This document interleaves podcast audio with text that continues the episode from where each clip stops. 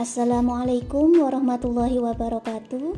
Selamat siang Bapak Ibu semua. Bagaimana kabarnya? Semoga kabar baik ya.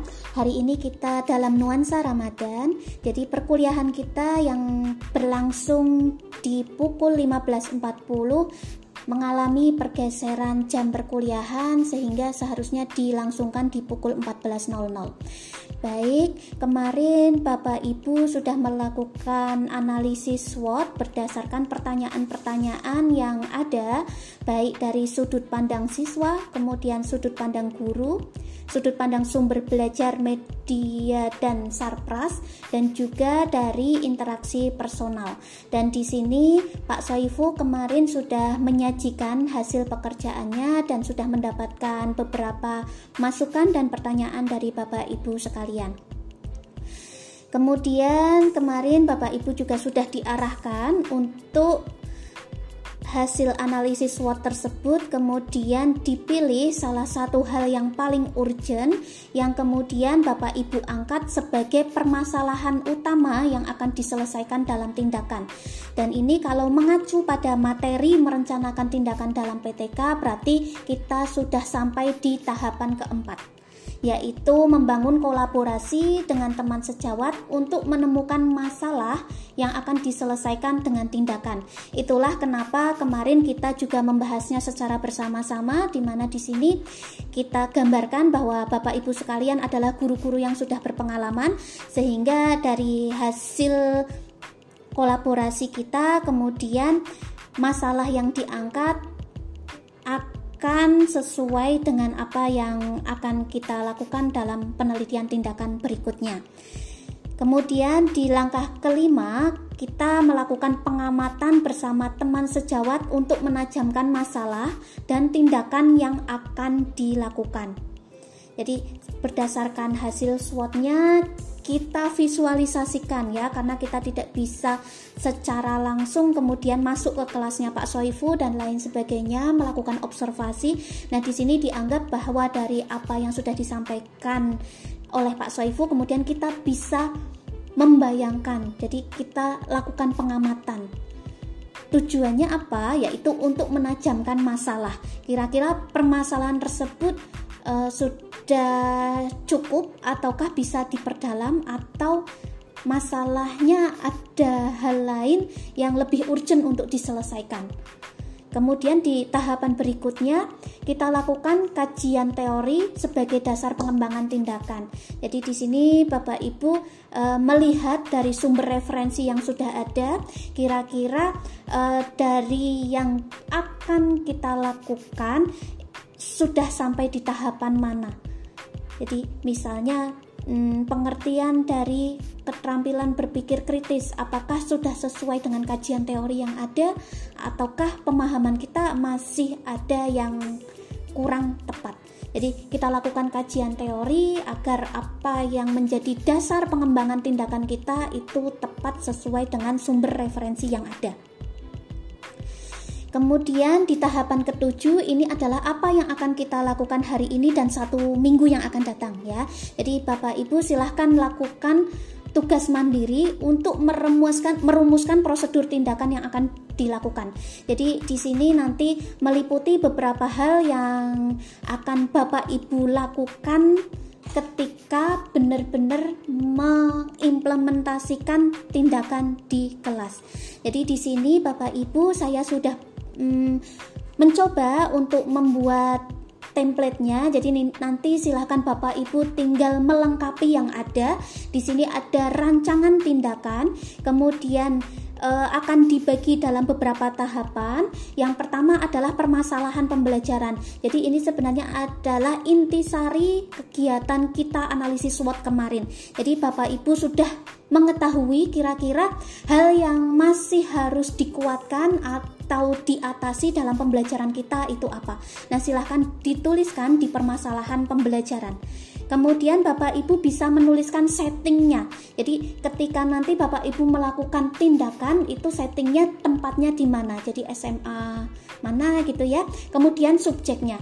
Subjeknya di sini adalah tentang siswa yang akan menjadi subjek penelitian Bapak Ibu. Jadi bisa dituliskan misalnya di sini hmm, siswa kelas berapa, kemudian ya kira-kira itu ya kelas berapa dan semester berapa. Kemudian setelah itu kita baru merangkah melangkah ke perencanaan tindakan. Di sini silahkan Bapak Ibu mulai untuk melakukan analisis kira-kira yang akan dilakukan itu bagaimana. Yang pertama meliputi strategi pembelajaran. Jadi Uh, di sini ada pendekatan, model atau metode yang Bapak Ibu akan implementasikan. Tidak harus semuanya diisi. Jadi boleh misalnya modelnya saja atau uh, metode dan pendekatan silahkan sesuaikan dengan nanti yang akan Bapak Ibu lakukan. Kemudian yang kedua ada sumber belajar dan media pembelajaran. Jadi misalnya di sini adalah berbasis media pembelajaran multimedia, silahkan tuliskan di sana atau menggunakan virtual laboratory. Berarti silahkan dicantumkan di situ. Kemudian sumber belajarnya apa? Meliputi dari buku yang digunakan gitu ya atau bahan-bahan lain yang juga Bapak Ibu gunakan ketika akan membelajarkan konsep tertentu kepada siswa untuk mengatasi permasalahan yang terjadi. Kemudian di sini juga ada rancangan instrumen pengumpulan data. Jadi kira-kira instrumen apa saja yang Bapak Ibu butuhkan agar penelitian ini bisa tercatat dengan baik apakah itu lembar wawancara, apakah itu lembar pretest post-test, silahkan dituliskan di situ apa saja yang Bapak Ibu gunakan atau lembar observasi psikomotor siswa, lembar observasi afektif dan lain sebagainya. Kemudian di bagian berikutnya Bapak Ibu lanjutkan dengan rencana siklus. Jadi kira-kira siklusnya akan dilakukan berapa kali? ya. Jadi siklus 1, siklus 2 minimal 2 siklus ya. Kemudian konsepnya yang diajarkan di siklus 1 itu apa? Kemudian skenario pembelajarannya bagaimana? Jadi langkah-langkah pembelajaran yang dilakukan oleh siswa kegiatannya apa saja? Misalnya siswa melakukan penyelidikan di laboratorium atau siswa melakukan diskusi secara berkelompok atau siswa melakukan presentasi. Silahkan tuliskan di skenario pembelajaran. Kemudian evaluasi siswa. Di sini Bapak Ibu bisa tuliskan kira-kira untuk mengukur apakah siklus tersebut sudah berhasil atau belum, evaluasi yang digunakan itu apa? Misalnya soal multiple choice atau soal esai atau yang lainnya. Atau misalnya dalam bentuk hmm, apa ya? Yang lain evaluasi siswa misalnya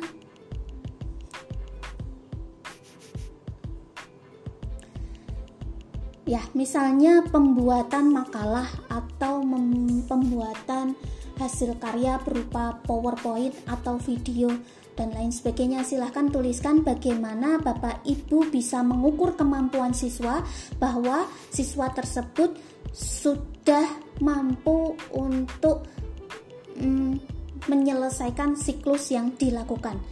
Jadi permasalahan pembelajarannya sudah mampu teratasi atau belum. Kemudian di bagian berikutnya yang terakhir adalah Bapak Ibu menuliskan indikator keberhasilan.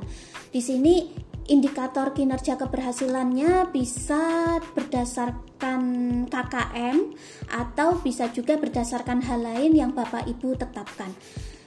Baik itu ya Bapak Ibu. Jadi hari ini Bapak Ibu silahkan lanjutkan untuk tugas mandirinya. Setelah kemarin analisis SWOT silahkan upload hasil pengerja, pekerjaan Bapak Ibu di Google Drive di folder analisis SWOT. Kemudian yang rancangan tindakan silahkan dikerjakan. Waktunya juga satu minggu. Kemudian silahkan nanti hasil pekerjaannya juga diupload di folder rancangan tindakan di Google Drive. Hmm, barangkali itu silahkan nanti jika ada pertanyaan atau permasalahan ketika menyelesaikan tugas ini Bapak Ibu bisa konsultasikan kepada dosen. Terima kasih Bapak Ibu sekalian, semoga dalam semoga bisa mengerjakan ini dengan baik gitu ya dan kita juga dalam keadaan yang sehat sehingga mampu melaksanakan pembelajaran dengan baik pula.